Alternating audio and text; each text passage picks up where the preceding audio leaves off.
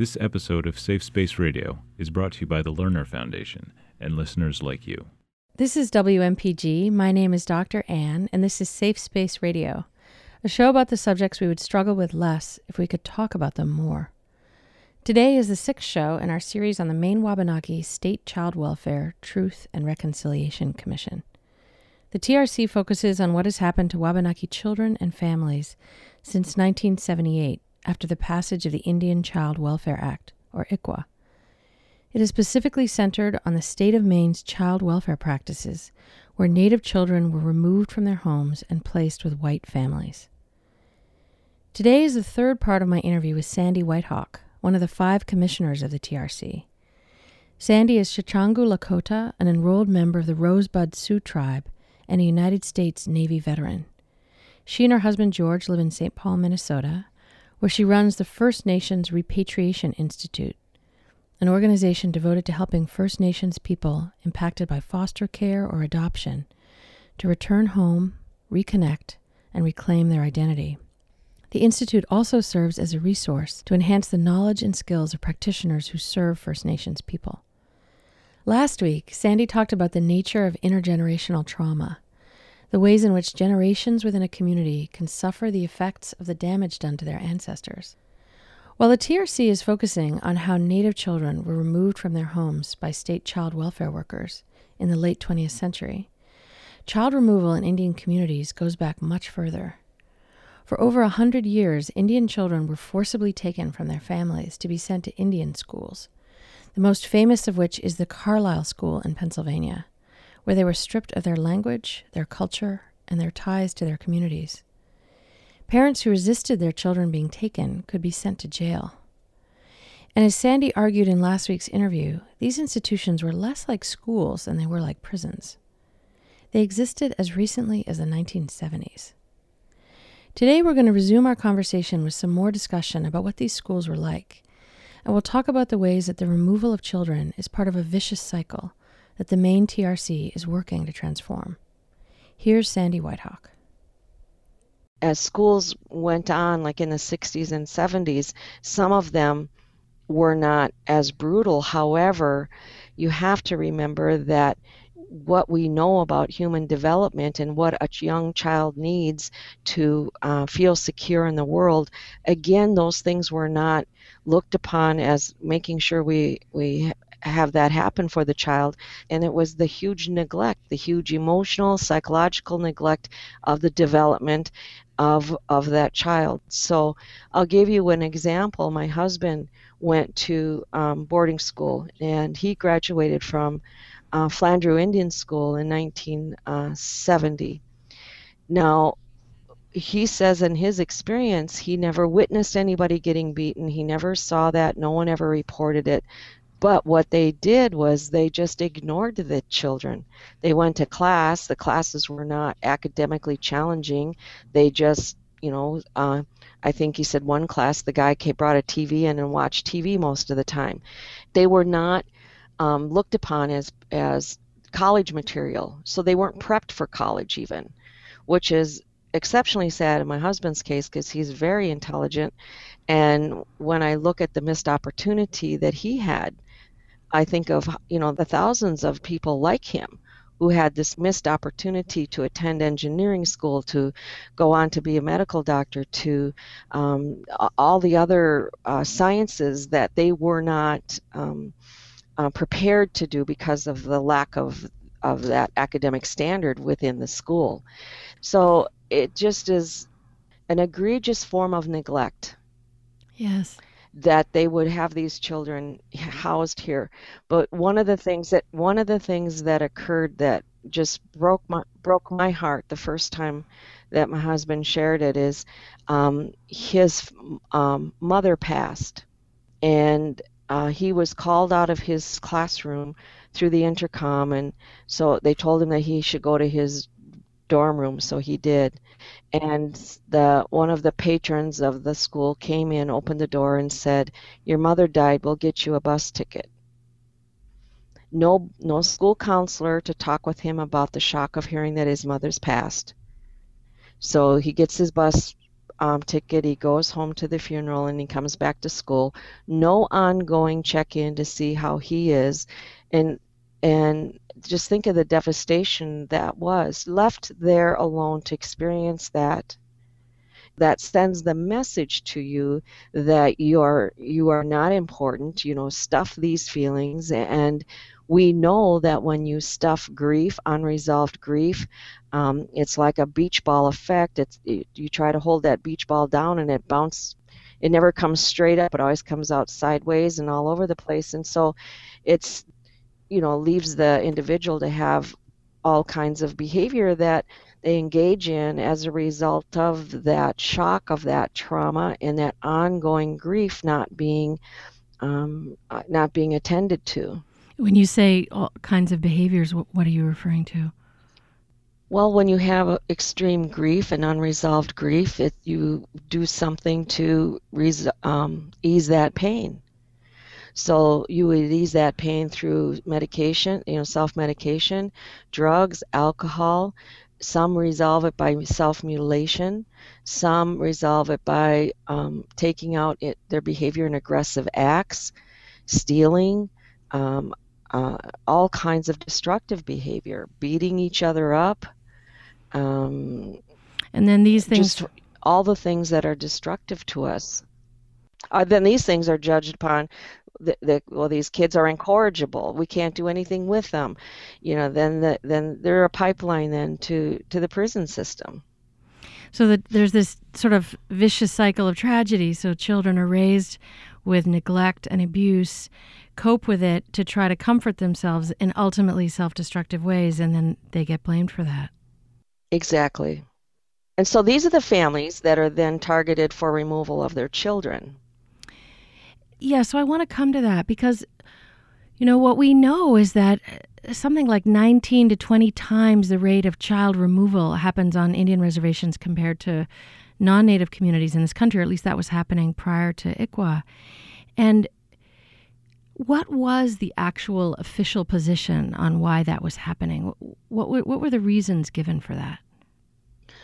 Well, in many reservations during the 50s and 60s and even into the early 70s, many of them did not have, the homes did not have running water, electricity.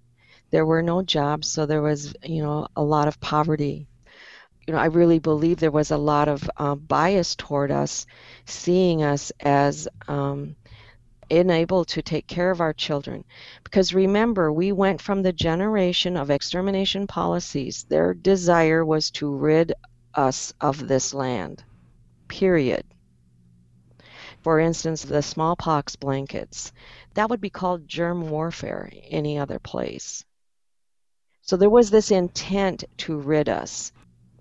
You have to remember in the late 1890s when the boarding schools were set up, the theme of that whole um, movement was to let everything Indian in you die, is a quote from one of the um, people who were the head of that movement. And of course, General Pratt saying, kill the uh, Indian, save the man. So they uh, went from wanting to physically rid us, and then they wanted to emotionally and spiritually, psychologically rid us of who we are as as a people.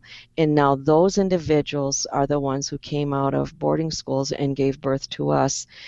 And is it any wonder, based on what I just shared about what how people survived that, how would they have known um, certain protections that they should take in taking care of a toddler, taking care of an infant, because they didn't witness that. How would they know? That's how we all learn about taking care of babies. We were a people who were raised in isolation and abuse for generations, and we still took care of our families.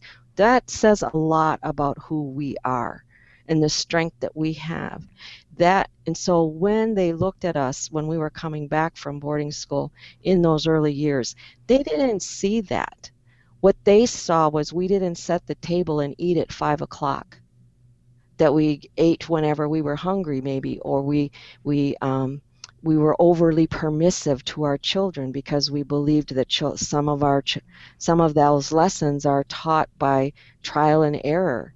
And so when social workers were seeing the state of reservations and seeing large families living in a small um, house that you know they've looked at that and said well that's not healthy for the child. Um, you know people are drinking in front of the child. The child's not even clothed properly. There's not even a window in this house. It's covered with a blanket. Um, on and on and on. And they saw that as not healthy for the child and they saw that many houses on the reservation were in the same place and they just literally came in and took went house to house and just and took children. And the people at that time uh, the states of those reservations at that time they knew how easily you could be jailed how easily you could be taken away and who knows if you would even come back. Because remember they jailed parents for not uh, sending their children to boarding school.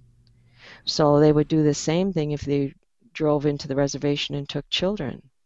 They didn't look at us as a people who had an incredible strength after having come from this horrendous experience. Yeah. And they didn't want to offer any resources. They didn't want to say, well, how can we help? How can we help? And never said that. Always, well, then we have to take the children.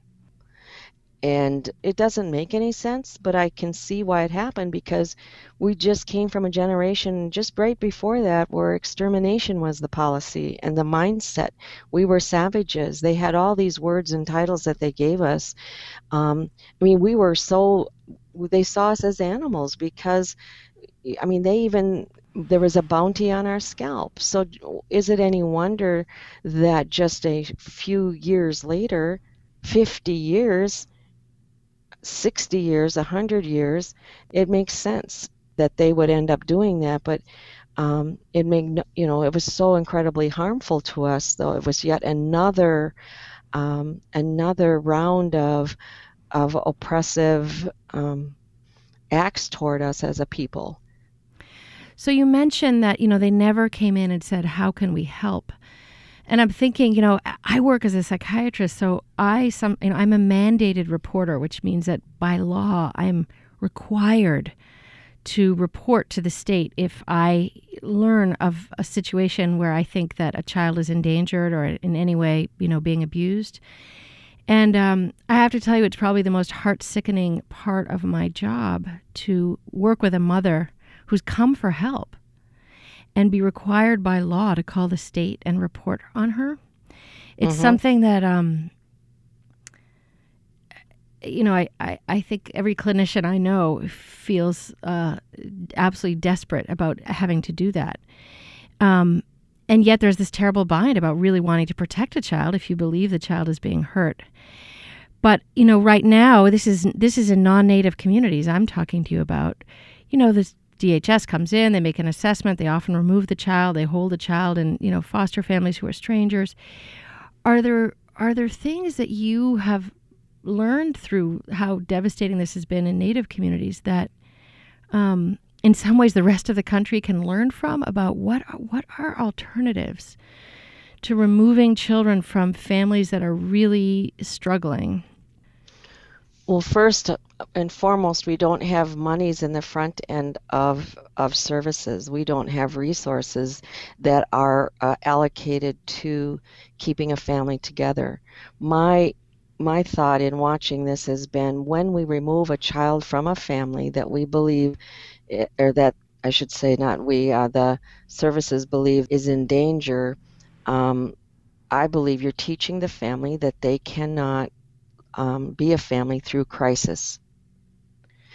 And when you are able to keep the fa- child in the home and get the family to agree to help, you can keep the child in the home.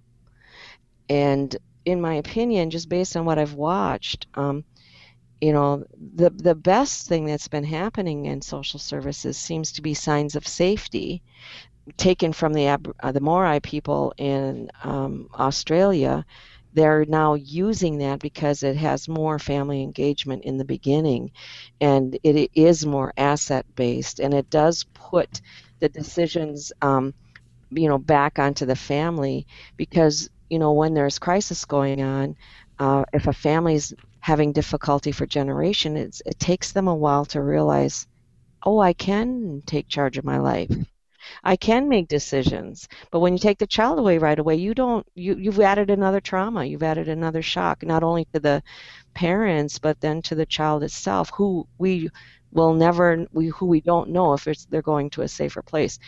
I've never heard a social worker say that. I've, and I know that that has to exist in their mind. And we, I can't say it enough times, that when you take a child from the family, there is no guarantee they are any safer. We know this because our foster youth have gone through this. Tell us this. And I gather that was your experience, that your adoptive family, you experienced abuse in your family as well. Exactly. Yeah. You know, my understanding of the signs of safety um, approach in Australia is that it isn't only that the, the family is assessed through a kind of deficit pathology model, but actually there's actively looking for all the things that the family have done to try to protect the child, all the ways that they have sought help. They, they go in with a lens looking for the signs of strength and they look to support those and build on those. Exactly. And they so for instance, one of the things that social workers will look for when they're observing a mother and a father interacting with their child, they'll say they didn't um, hug the child. They didn't look the child in the eye. They did there's just so many standards that they use to determine whether or not the, they have a bond or they have this healthy relationship. That just makes me crazy because there's such a bias in that as well. Because not everyone is as demonstrative in their affection, but what matters is that the child knows they're loved, period. Right. I mean, so if you take a child who has experienced, say, physical abuse in a home, nonetheless, this is their familiar whole world and they have a relationship with those people. So if you take them out, they that now have suffered a, a second devastating loss. And does and you you have to say the word. You've taken them from their mother. It doesn't matter whether their mother hit them or whatever happened to them. That is their mother. You don't remove them from people. You remove them from their parent. Yeah. And when it's easy to say it when we say take it away and stop using the word mother and father and child. The safety of the child is um, there is still a bias that exists within social services that's deficit based, that's um, still a standard that's not ours as an Indian people. I think it's easy for and not to um, not to demonize social workers. Much of that is um, it's just a I guess, an occupational hazard to that that they're impacted after a while of seeing people in crisis their lens gets skewed as well. And from what i've witnessed there's not in my opinion they haven't still developed the best self-care um, check-in uh, and for themselves. They're just given cases and cases, and they have to do the best they can. And so nobody's getting the best they can in that situation. I want to ask you now about what your experience has been as one of the commissioners here in Maine of the Truth and Reconciliation Commission. You have so much lived experience yourself. I know that you founded an organization, the First Nations Repatriation Institute, where you work with so many other adoptees. Have there been things in coming to Maine and listening to the statements that people here are giving um, that have been a surprise to you? Are there new things that you've been hearing that have uh, kind of changed the way you've understood this experience? No, not particularly in terms of the individual statements. I think that one thing that for I don't know why it, it surprised me, but um, to find out that in the 70s that the tribe still had um, Indian agents. I don't know what an Indian agent is, Sandy. What is that? Well, an Indian agent is the person that was hired by the government to oversee uh, benefits that were t- allotted to the tribe. They have a history of being exceptionally corrupt. monies that were to go for land purchases, um, things set up between the, in, even in the individual Indians, they made um, that money didn't typically make it to the person it was supposed to, the tribe it was supposed to, to the individual. The agent usually pocketed that money and made that. They could also have the power to say, um, you know, a certain family wouldn't receive any benefits. They had the power to have people arrested and, and put away. They had the power to put people in institutions for supposed mental illness.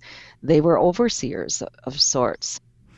Do you find that it is painful for you as someone who has suffered these traumas yourself? Is it painful for you to listen to stories that are so wrenching again and again? Are there ways that you've had to kind of take care of yourself in order to bear it? No, I um I and I don't want to sound um I expect it. I, we're we're I remember there is an elder who said to me, um, we are a people who are well acquainted with grief. And what that has come to mean to me is um, sadly, we're not shocked. Yeah. You, uh, you're shocked because you've never experienced anything like that. Your people have never had to worry about another group of people overseeing you. That's a concept that you'll never have. This this is who we are. This is our experience. So we're not shocked we're of course we're humanly saddened when we hear what our sisters and brothers have experienced. You know it's not like it's it's not like it's oh yeah okay yeah i had that too big deal. It's not that because we can empathize because we know what that feels like. So we might not say much but a lot can be a lot can be conveyed in that respectful acknowledging silence. What is your hope about what the outcome for the TRC will be in terms of the non native response?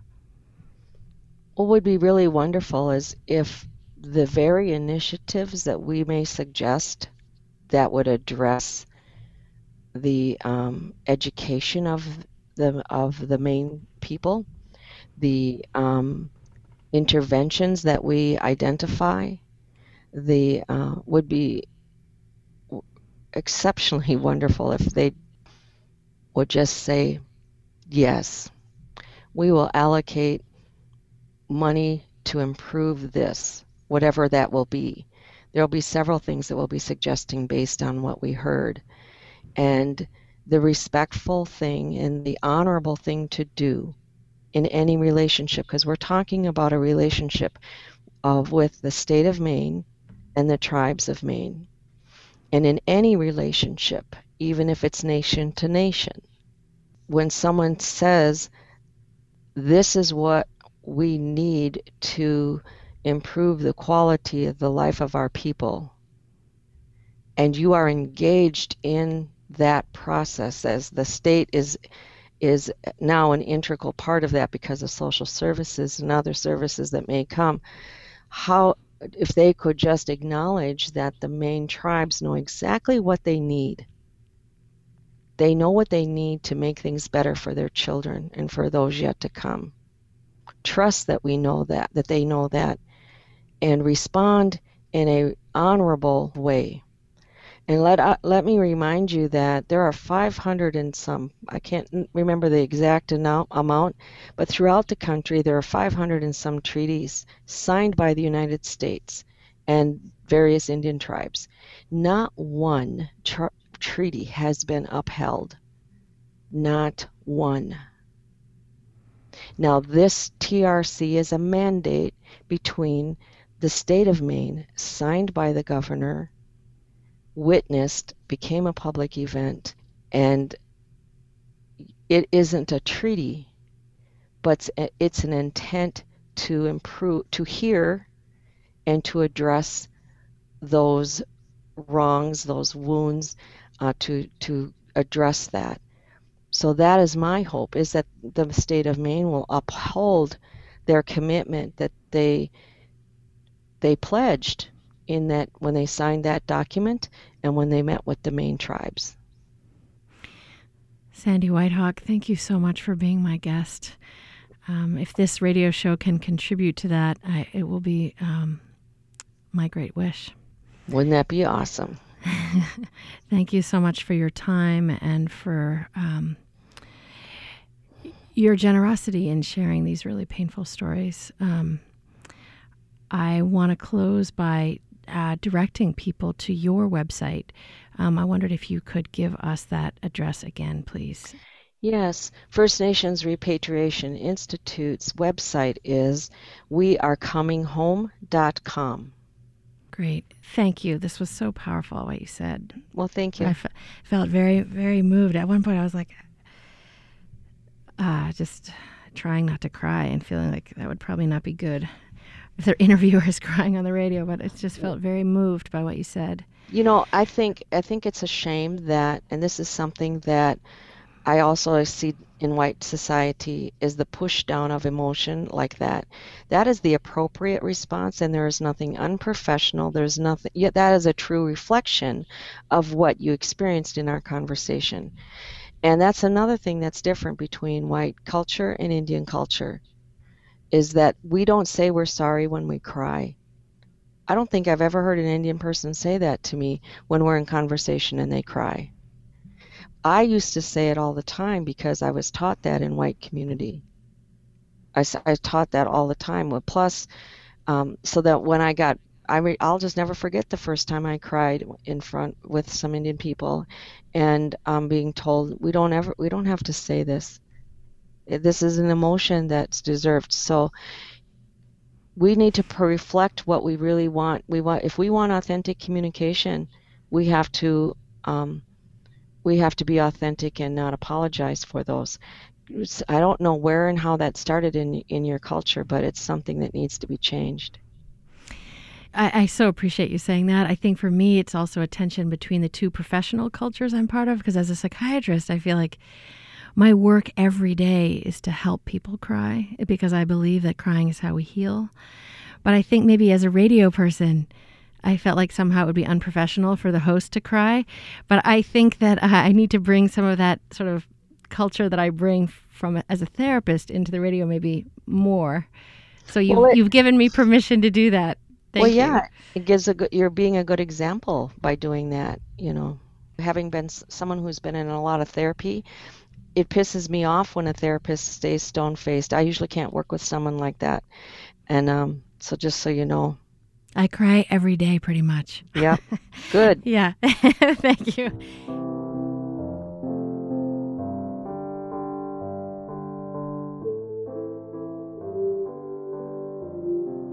This concludes our winter series on the Truth and Reconciliation Commission.